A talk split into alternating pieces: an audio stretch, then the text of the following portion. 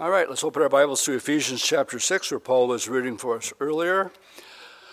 I've entitled this this morning Obedience and the Whole Armor of God. And Paul has already read our main text about putting on the whole armor of God. Excuse me.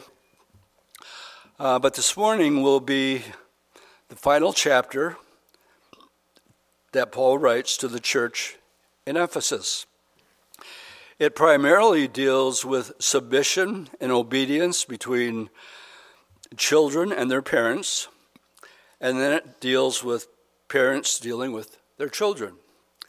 Uh, it also goes on and talks about the relationship one should have between an employee and his employer and how they're to treat one another. We'll look at that. Chapters 4 through 6 um, uh, deals with putting off the old life and walking in this new life after you've accepted the Lord. Now, for you old timers, we take we understand it. We've been doing it for a while, but remember who he's writing to. These uh, new Gentile um, believers, and now he's concluding it with um, a Bible sp- study about the reality that we're in spiritual war. And so he is, chapters four through six deal with the practical ABC teachings of the Christian walk. Especially this morning, being spiritually equipped with God's weapons of spiritual warfare, the reality of demonic forces who, st- who seek to destroy and attack you, and how to deal with it. So let's begin by going to chapter 6, looking at the first three verses. And it says, Children, obey your parents in the Lord, for this is right. Honor your father and your mother, which is the first commandment with promise, that it may be well with you and you may live long on the earth. Just turn a couple pages to your right and get, get to the book of Colossians, and we're looking at verse 20. And it says basically the same thing, but um, it adds a little bit to it. Colossians 3:20, children, obey your parents in all things, for this is well pleasing to the Lord. Fathers, do not provoke your children, lest they become discouraged. Now, what is being quoted here in chapter 6, verse 2 is actually one of the Ten Commandments. And so I'm going to have us go back and look at the Ten Commandments this morning. You need to go to the book of Exodus, chapter 20, and we read in verse 12. This is where it comes from Exodus 20. Honor your father and your mother, that your days may be long upon the land which the Lord your God is giving you. Now, the first verses 1 through 11 of the Ten Commandments deals with man's relationship to God. And then from verses 12 to 17 of the Ten Commandments, uh, deals with man's relationship with his fellow man. And the first, as it relates to relating to another person, the first one in verse 12 is honor your father and your mother. This is a commandment uh, that your days may be long upon um, the earth. So, growing up, um, I was obedient in, most things. Things like be, be home before it gets dark. Remember that one? Um, um, do your chores, cut the grass, don't fight with your brothers and sisters. And um, I did pretty good most of the time, and I was obedient. But you knew there, there was a but coming, right? But then there's times I wasn't obedient, and I knew I was in trouble when my mom would throw in my middle name Dwight Dean Doville, come here. I don't know if your parents threw in the middle name to make sure that you know you're about to get the fly swatter, in my case. Or how about if I have to stop this car? How many of you have heard that one? And worst of all, wait till your father gets home. And he would say, Son, this is for your own good. And I'm saying, I'm thinking, right, this is for my own good. But it, what he was really saying was true from a parent's perspective, meaning if I don't correct you, you're going to grow up to be a spoiled, undisciplined brat. And therefore, the necessity of being obedient to your parents. And sometimes I was, and sometimes I wasn't. I think the one that sticks out most in my mind is mom told me to do something. I said, I don't have to do that anymore because I'm taller than you are now. And she let it go, didn't say a word until dad got home. and then he, uh, let's just say, he corrected me his way. so I have an Old Testament picture that um, shows what happened when parents do not discipline their children.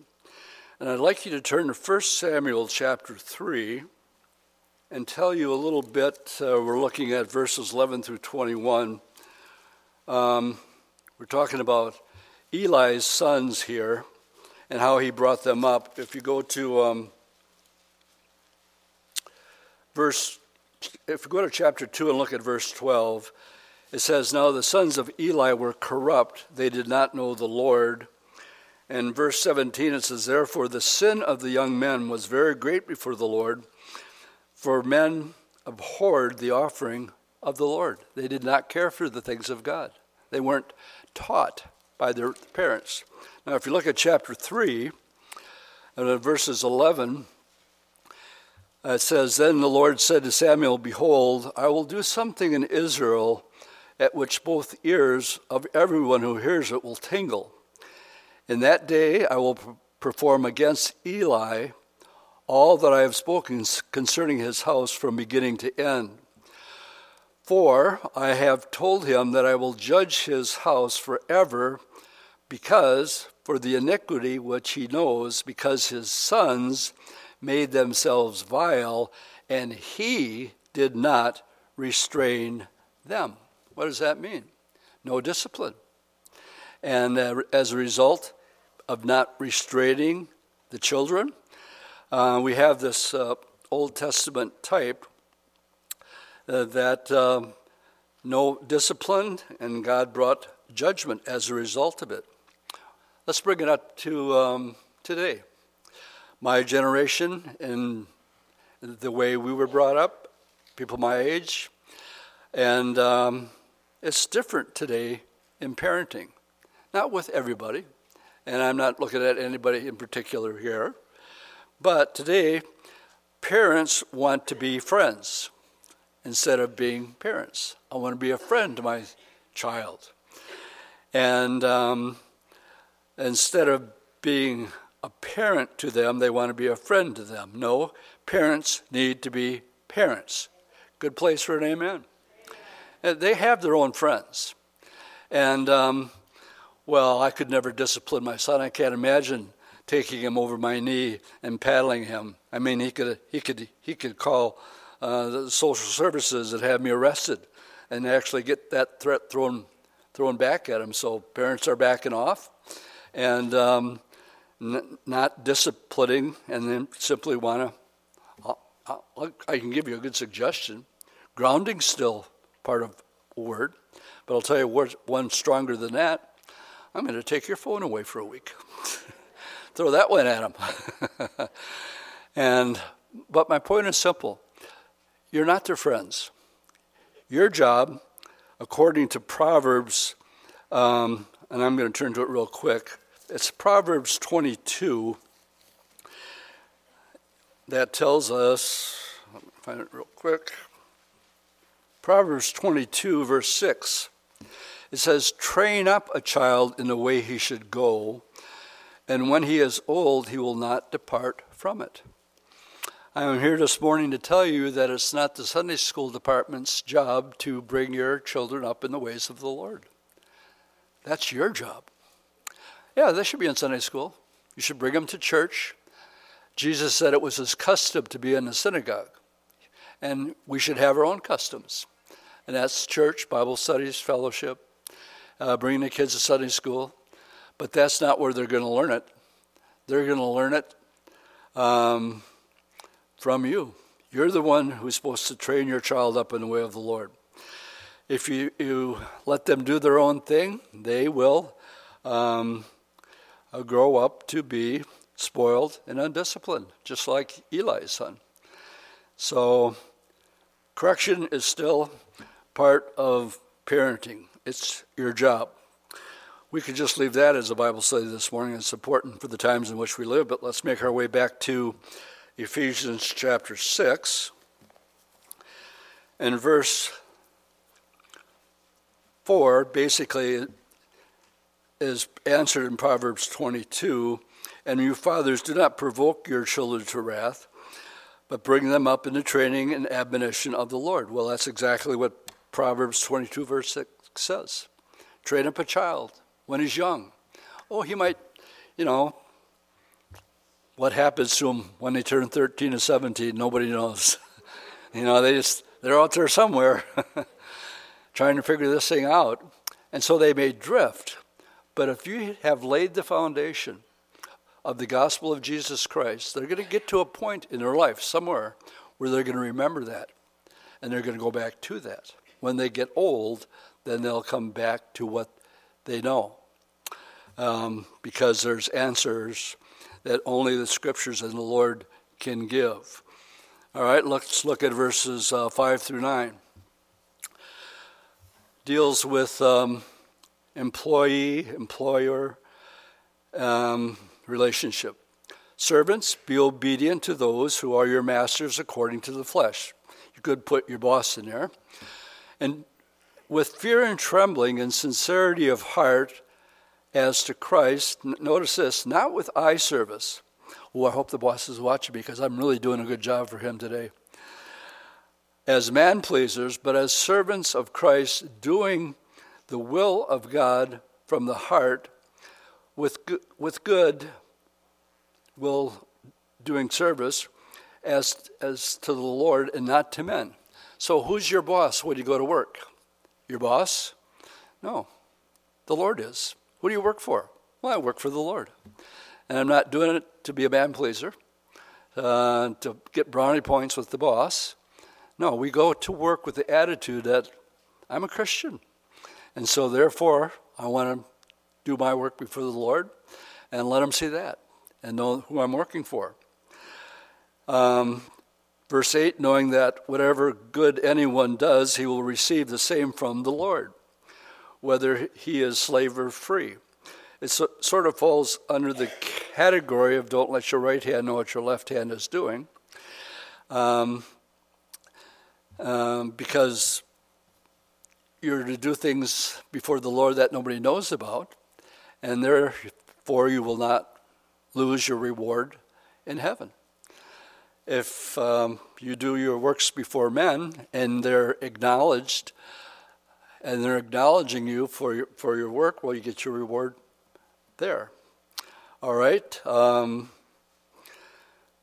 verse 9, and you masters, now we're talking to the bosses here. If you're a boss and you have employees, do the same thing to them, giving up threatening. In other words, if you don't get this job, let, let, let's make it modern.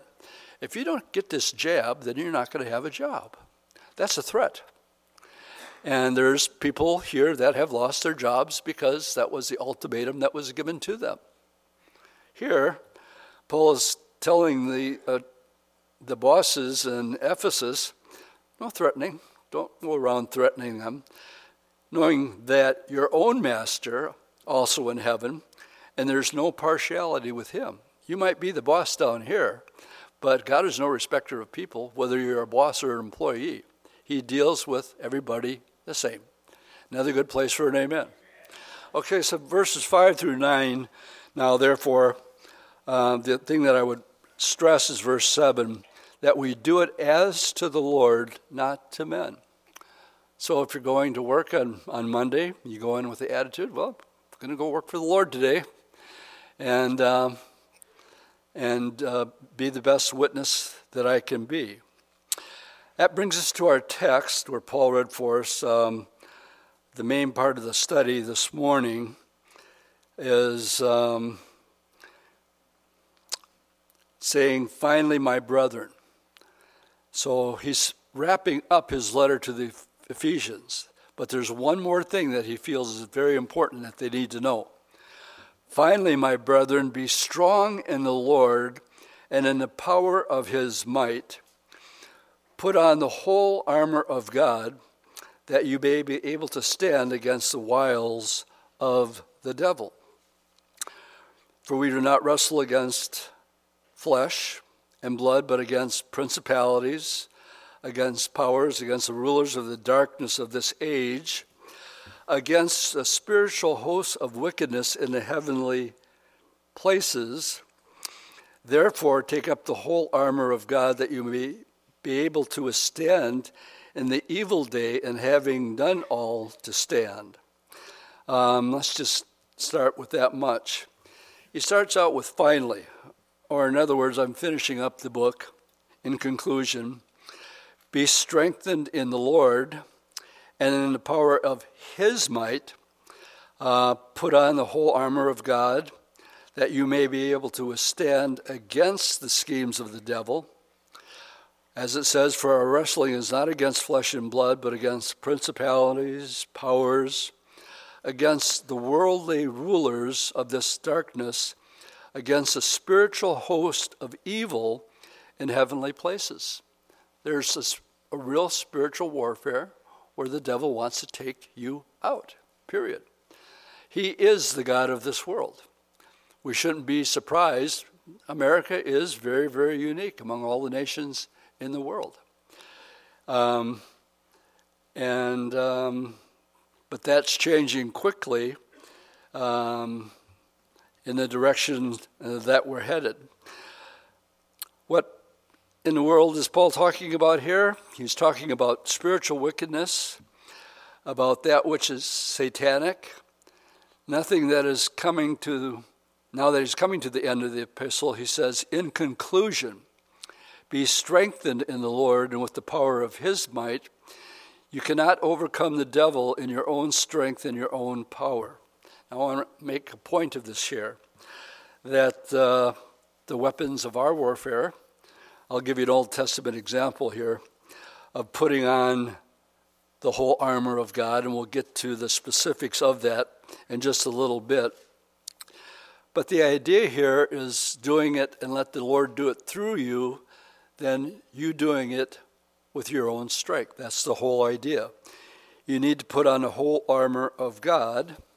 And I want to show you an Old Testament picture of this, of um, that comes from 1 Samuel chapter 17. So let's go back to that. And um, a little bit of the background here. Um, Israel's fighting against the Philistines. And when we visit this place, it shows the two hills where Israel was and where the Philistines were. And with the Philistines, they had a giant whose name was Goliath.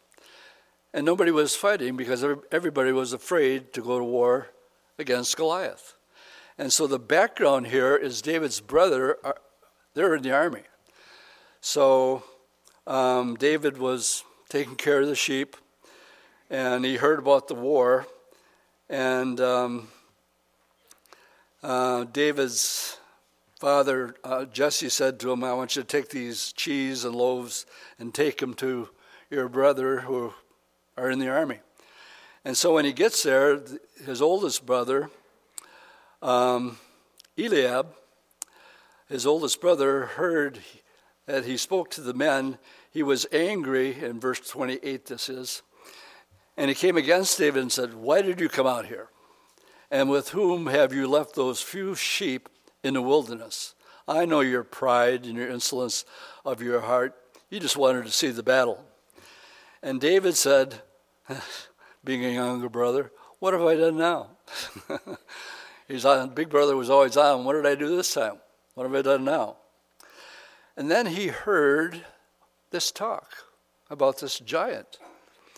And um, David's thinking to himself, why aren't you guys going after these guys? The, the Lord is the one who fights our battles. We don't fight our battles. And they said, well, it's because of that, you know, 13 foot guy over there named Goliath. And nobody's, nobody's going after him. Everybody's staying here. And David looked at Goliath.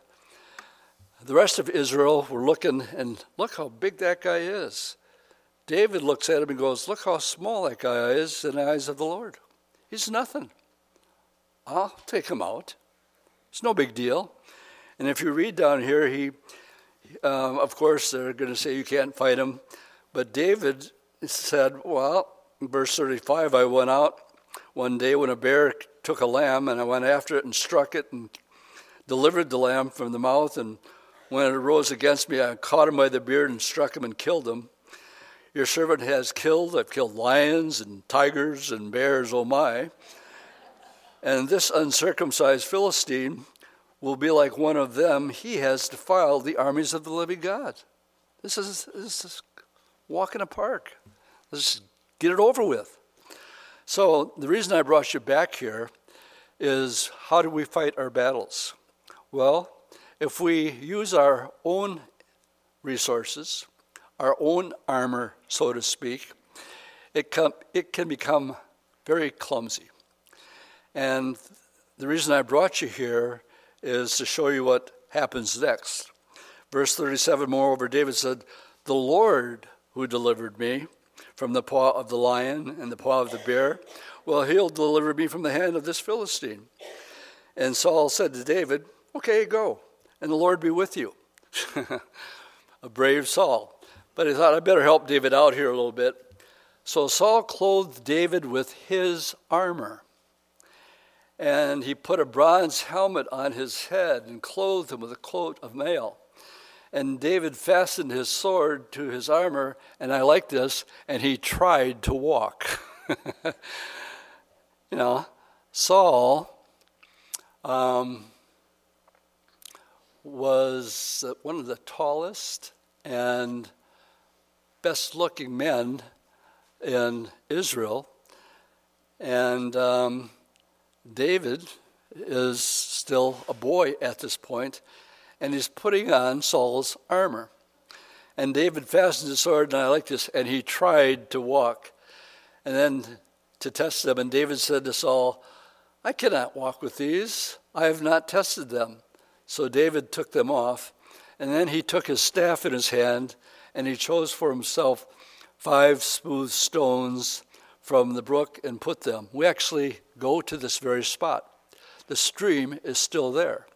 And I tell the people when we go there, here's your cheapest uh, souvenir that you can buy in Israel. Uh, you could say you brought this rock back from where David picked it out of the stream and how he slew Goliath with it. So, my point is putting on the whole armor of God is spiritual, not physical. We can't do it if we try to do it on our own. They're not tested. We can't walk with them. Doesn't fit. And it's just not the way that you fight a spiritual battle.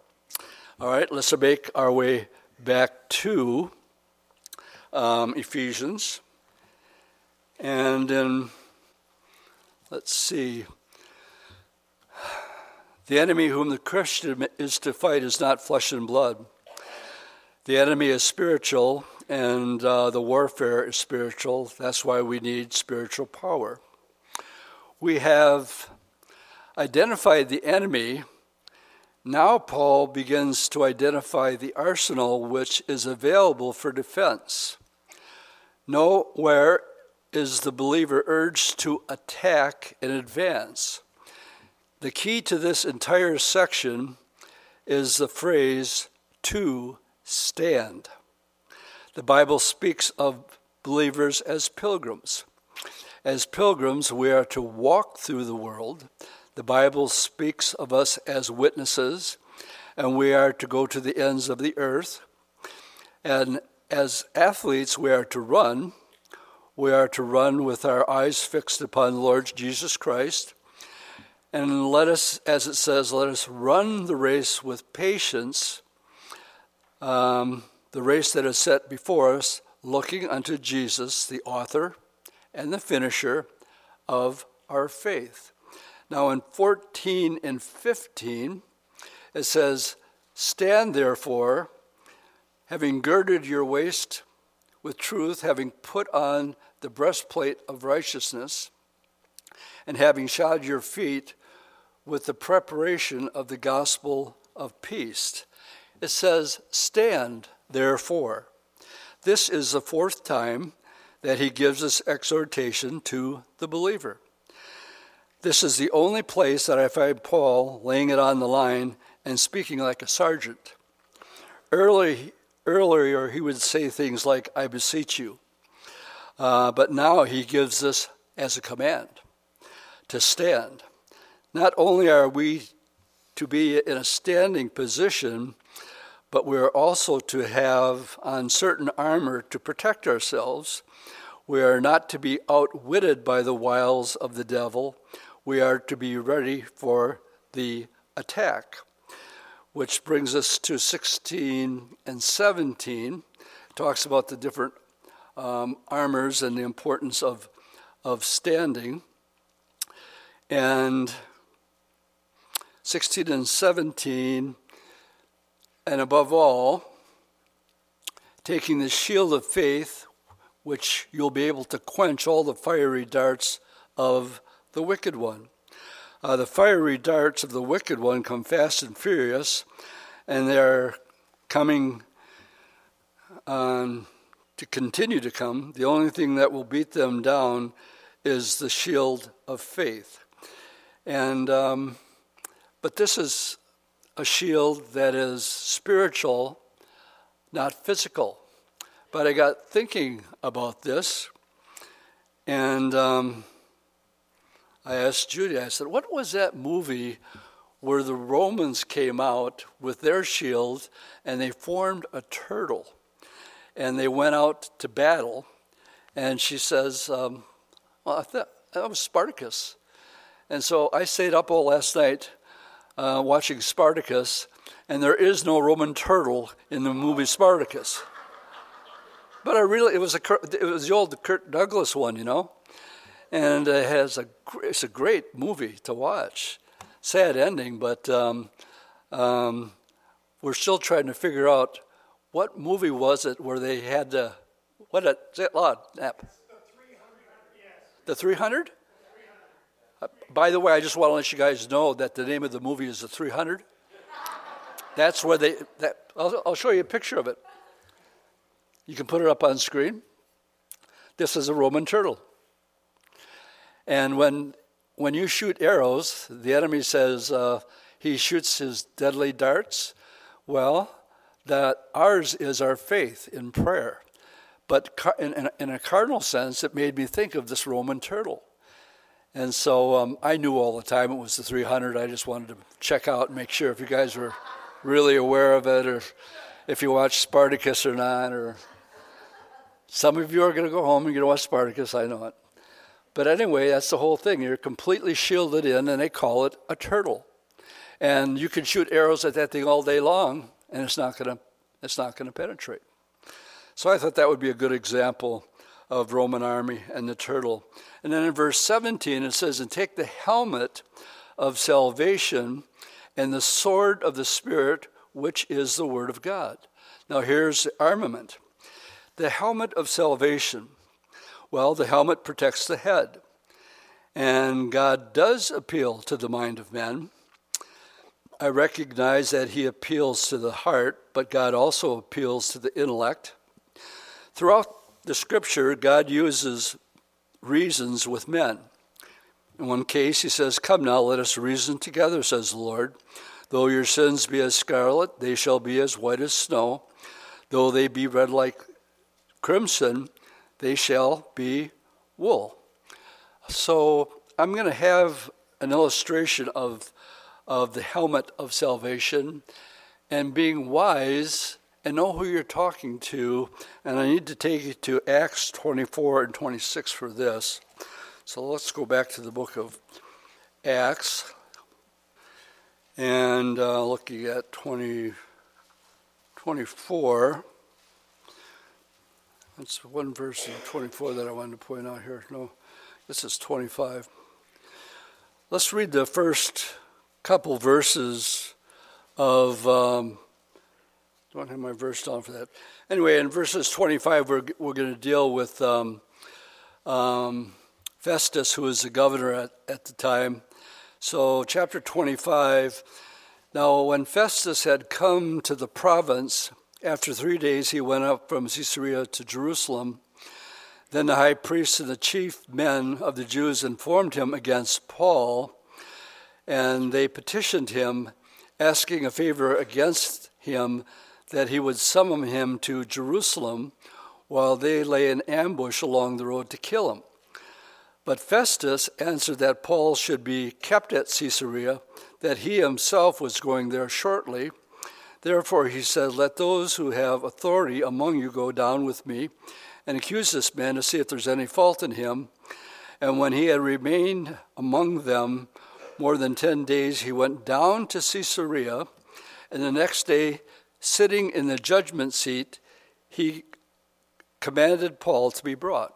Now we go to Caesarea, and when we go there, um, the amphitheater is still there.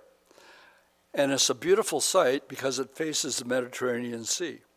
And right in a place where I give the Bible study is a place that is A spot. It's the judgment seat. And if you go to verse 23, it says, Now the king the next day, King Agrippa and Bernice had come with great pomp and had entered the auditorium. Well, when we go to Israel, we give this Bible study. And I say, we're, it's 2,000 years later, but this is where uh, Paul um, stood before Agrippa, and um, we, we find as he's standing before Agrippa, and I think it's in 26.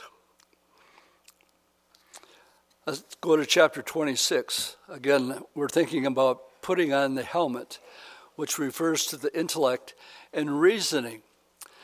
And here we have in the first three verses, then Agrippa said to Paul, So you're permitted to speak for yourself. So Paul stretched out his hands and answered for himself.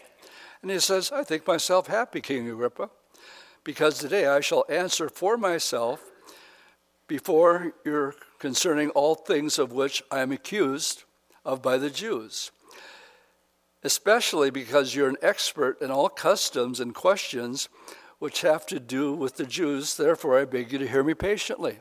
What's he doing? Well, he's buttering him up. I know how smart you are. And he's getting to know the person that he's witnessing to. What does Paul say? Become all things to all people so that you might win them.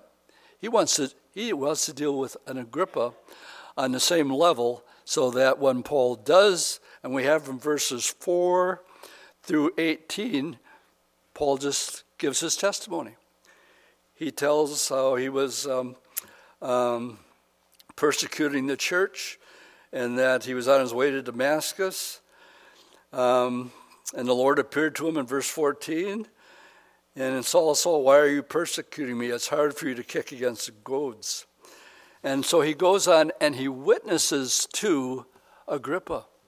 And what's happening through this is he's drawing him out. He's using his intellect, his reason. And let's pick it up. After Paul has given his testimony and laid it all out, Agrippa is getting awful close to becoming a Christian. Let's pick it up in verse 19. He says, Therefore, King Agrippa, therefore what? Well, I saw the Lord. I persecuted the church. And um, he said, Therefore, King Agrippa, I was not disobedient to the heavenly vision, but declared there first to those in Damascus and in Jerusalem, throughout all the region of Judea, then to the Gentiles that they should repent and turn to God and do works befitting repentance. For these reasons the Jews seized me in the temple and they tried to kill me. Therefore, I having obtained help from God to this day, I stand witnessing, reasoning, both to the small and the great, saying no other thing than those things which the prophets and Moses said would come. Now, here we have the sword, which is what? The Word of God. We have the intellect in a sword, and now he has his, um, he uses the word of God. He quotes the prophets. Well, it's not, it, it'll be implied at the end here, but the more Paul is talking to Agrippa, the more Agrippa is sitting on the side, right on, on the edge, taking it all in. That Christ would suffer, that he would be the first to rise from the dead, and would proclaim light to the Jewish people and to the Gentiles. Now, as he thus made his defense, Festus said with a loud voice, Paul, you're beside yourself. Much learning is driving you mad. That's what the governor was saying. But he said, I'm not mad, most noble Festus, but speak words of truth and reason. And there, come, let us reason together. He's using his intellect at this point. For the king, before whom I also speak, freely knows all these things. For I am convinced that none of these things escaped his attention. And Agrippa is thinking to himself, Yep, that's true, since this thing was not done in a corner. King Agrippa, do you believe the prophets? I know you believe the prophets. So now he's really getting him, and now the king finally speaks. And he says, Then Agrippa said to Paul, you almost persuade me to become a Christian. And Paul said, I would to God that not only you, but all who are here today might become both almost and altogether just as I am, except for these chains that I'm wearing right now. Yeah, I wish I, you, all you guys had what I had. And the king of Agrippa is thinking to himself, it's all true. But you know what that means? Uh, probably cannot be king anymore. I'd probably have to let that job go. And um, he says, You almost persuade me. It, he's saying that what he's saying is true, but he basically, we call it counting the cost. Didn't the Lord say before you give your life to Christ, you better count the cost because it's going to cost you. You're going to have to die daily, and like I always like to say, the bad thing about dying daily is it's so daily. is you can do it every morning. And then you have to pick up your cross. And um, here is an example that I see where the helmet of salvation and the sword of the Spirit are being applied. Know who you're speaking to, become all things to them, get them to open up get them to say, okay, I, you're here now, Paul, verse 1. Um, speak for yourself. Well, that's all Paul needed to hear. And he went for it. And he said, let me just tell you what happened to me first. And um, in men, men's prayer, where somebody was talking about their salvation, and they're, they're still waiting for their road to Damascus experience. Most people, when you pray to accept the Lord, you simply say, Lord, I know I'm a sinner. I believe the gospel. I believe you died and rose again, and you died for me. You gave me your righteousness, and you took my sin. And I accept you as my Lord and Savior. Amen. And sometimes you have a road to Damascus experience. And sometimes you believe it by faith, and you're saved, and you don't have any feelings and you're waiting for the tingles to come and, and all that, and they don't come, well, you're still saved. How do you get saved? Paul said to the jailer, Believe on the Lord Jesus Christ, and you shall be saved. Period. Well, in that case, there was a road to Damascus experience because um, there was an earthquake and the chains fell off Paul and so on and so forth. And um, to the point that it caused the guard to ask the question, What must I do? What do I, what do I need to do to be saved? Just believe on the Lord Jesus Christ by faith, and you will be. I could tell you a lot of stories about friends of mine that have had road to Damascus experiences. but uh, we would be here an awful long time. So, with that being said, for that example, let's go back to um, and start to finish up verses. Um, I got one more picture here of fighting and um, your way or fighting the Lord's way. What we've read thus far is that we're in a spiritual war and that we're to fight using the Lord as our strength.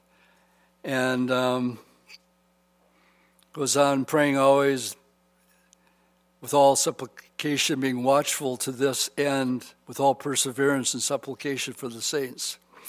I have an Old Testament picture here that I've been wrestling with, and I do have enough time. I got a lot of time, man. Um, maybe I will tell some of those divine appointment stories. Let's go back to 1 Samuel chapter 24. It's the last chapter of Samuel. And let me set this up a little bit. If I would ask you, what were the sins of King David? Um, most of you would say uh, he committed adultery with Bathsheba and he killed Uriah the Hittite. And that would be the end of it. That was not David's greatest sin. Um, there was consequences.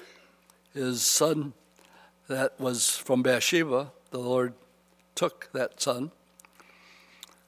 Great scripture, a little sidetrack here about what happens to to babies, um, even in the womb.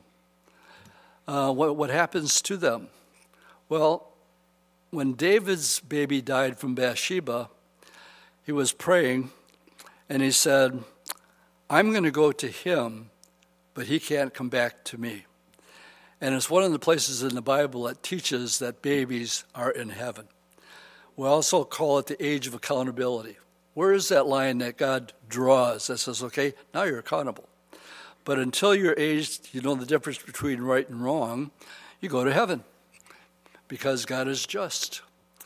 And um, I know the millions, I think it's between 50 and 60 million that we've aborted since um, Roe v. Wade. But um, that's terrible. We deserve judgment for it. We probably we'll get it.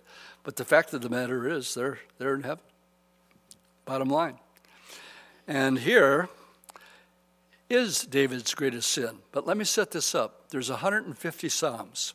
David wrote 70 of them. And when you think about David, what is he always exhorting you to do? Usually three things praise the Lord, worship the Lord, the Lord is your strength. Don't put your strength in any men because the Lord is your strength. How many times have you read that in Psalms? I need to know that you're tracking with me on this one.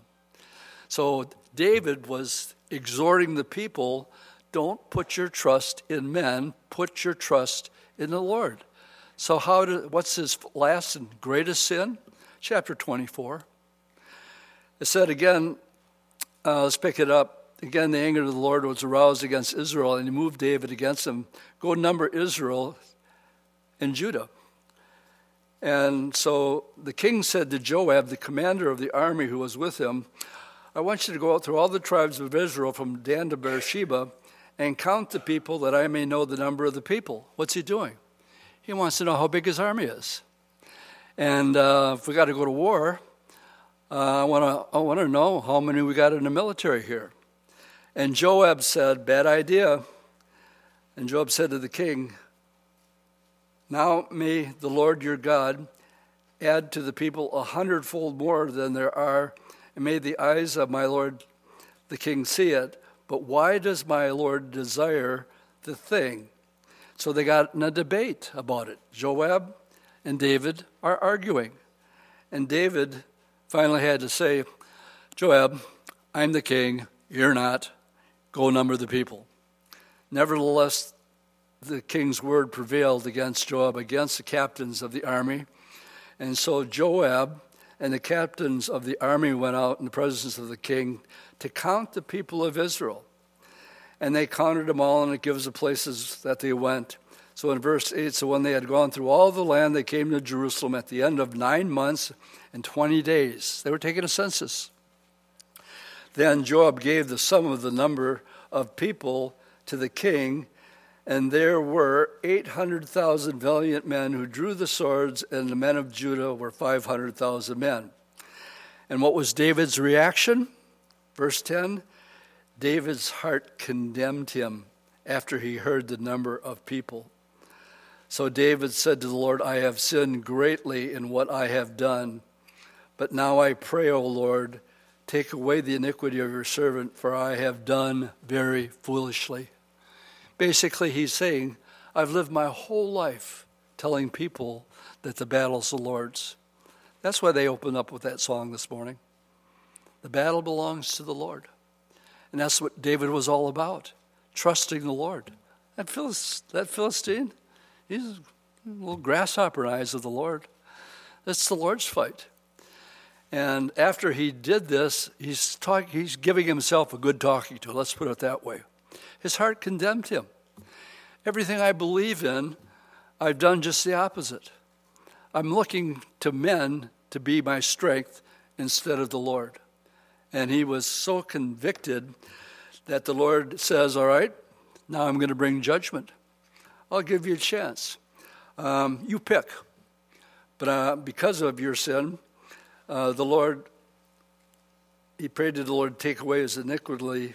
And David arose in the morning, and the word of the Lord came to the prophet of Gad, David seer, saying, Go tell David, thus says the Lord, I'll offer you three things. Choose one of them for yourself, that I may do it to you. So Gad came to David and told him, and he said to him, Well, shall seven years of famine come to you in your land? Or shall you flee three months from your enemies while they pursue you? Or shall there be three days of plague in the land? Now consider and see what one you want to pick. And he says, I don't want to pick any of them. Give it to the Lord. Let him pick. And he says, because he knows that the Lord, um, um, well, I'll just read it. Verse 14 David said to Gad, I'm in great distress. Please let it fall into the hand of the Lord, for his mercies are great, and do not let me fall into the hand of man. And so what happened was so the Lord sent a plague upon Israel from the morning till the appointed time, from Dan to Beersheba, 70,000 men died. Why? Because everything that David said was true, and he did just the opposite. And it was sort of a test, I believe, that the Lord was giving to David. And um, as a result of him counting the number of people, 70,000 people died. This was David's greatest sin. Not Bathsheba, not the killing of Uriah the Hittite, this one right here. And as a result, um, uh, we have this great judgment, and this is how uh, Second Samuel ends with this this um, um, sentencing. And let's go back, and we'll finish up. I wrestled with using that as an illustration all all weekend last night, and I said, no, it's too too good of an illustration, um, because as we read here, the warfare and how to go about it. And David is the perfect example of looking to men instead of the Lord. When our whole Bible study this morning is the reality that we're in a war, we're in a spiritual war. How are you going to fight it? By putting on this armor here that we talked about this morning. So now he's getting ready to say goodbye. He's been dealing with the church of Ephesus for these six chapters he talks about the importance of prayer. And then he talks about, and he asks for prayer for himself and for me, that utterance may be given to me, that I may open my mouth boldly to make known the mystery of the gospel. That should be every one of our prayers here this morning. Lord, it's all hitting the fan right now. I mean, Ezekiel 38 could happen tomorrow. And I have friends and loved ones that, uh, yeah, but if I do that, they're going to get mad at me and there's going to be division. And when they say that, you say, well, I didn't think you knew the Bible that well because that's exactly what Jesus said. Don't think that I've come to bring peace. I haven't. I've come to bring a sword. I've come to separate a father from his son and a mother from a daughter. And in one's own family, there will be those that will be with me, and in one's own family, there will be those who be against me. You know what I'm talking about? When that conversation gets up and there's believers and unbelievers, it gets awkward really quick. And usually the relationship, the ones that don't know the Lord say, please don't go there. Let's not talk about that. Don't want to talk about that. Because, like Agrippa, they might almost be persuaded. By the way, Agrippa almost went to heaven. Agrippa's not in heaven. He, he did not. He heard the truth, but he did not receive the truth. And the sword of the Spirit here that I'd also um, want to point out without going to it is when it cuts. Acts chapter 2, I won't have you turn there. Stephen gets up, and our, our, our uh, yeah, Stephen gets up. He preaches the gospel. Now I'm done seeing that my Bible automatically opened. I better make sure that I'm getting it right. Um, Peter. Uh, Peter gets up, and um, when the day of Pentecost had come, and he preaches the gospel to them. And I'll read verse 37. After he had gotten done, when they had heard this, they were cut to the heart. That's what the Word of God does. They were cut to the heart and said to Peter and the rest of the apostles, Ben and brethren, what should we do? And what we talked about earlier. Repent and let every one of you be baptized in the name of Jesus, and you'll receive the gift of the Holy Spirit. So, as we do close this up, going back here, this boldness comes as a result. What was Pentecost all about? Being filled with the Holy Spirit. And here's this deacon. He's just a deacon. Um, and Peter was just one of the disciples. And he had boldness. And that's what Paul is now praying for here because he's still in chains. This is written from Rome, remember? And he's sending it for which I am an ambassador in chains, that I may speak boldly as I ought to speak. My friends, let me exhort you be bold. Know who you're talking to. Use your intellect, use your reason, use whatever, whatever you need. And then he has a conclusion.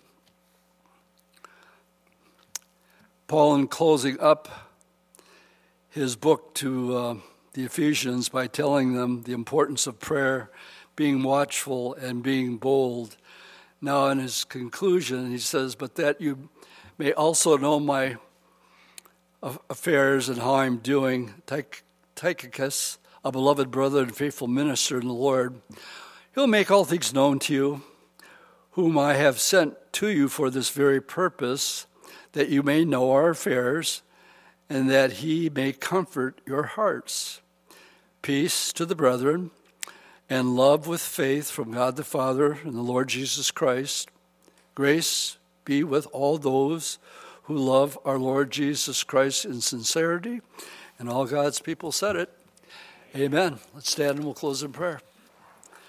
Lord, as we make our way through your word, chapter by chapter and book by book, we're grateful that you deal with every issue of life how to raise our children, how to work before you when we go to work on Monday morning, that we work before you and not our bosses, and for the bosses not to take advantage of their position because they are the boss.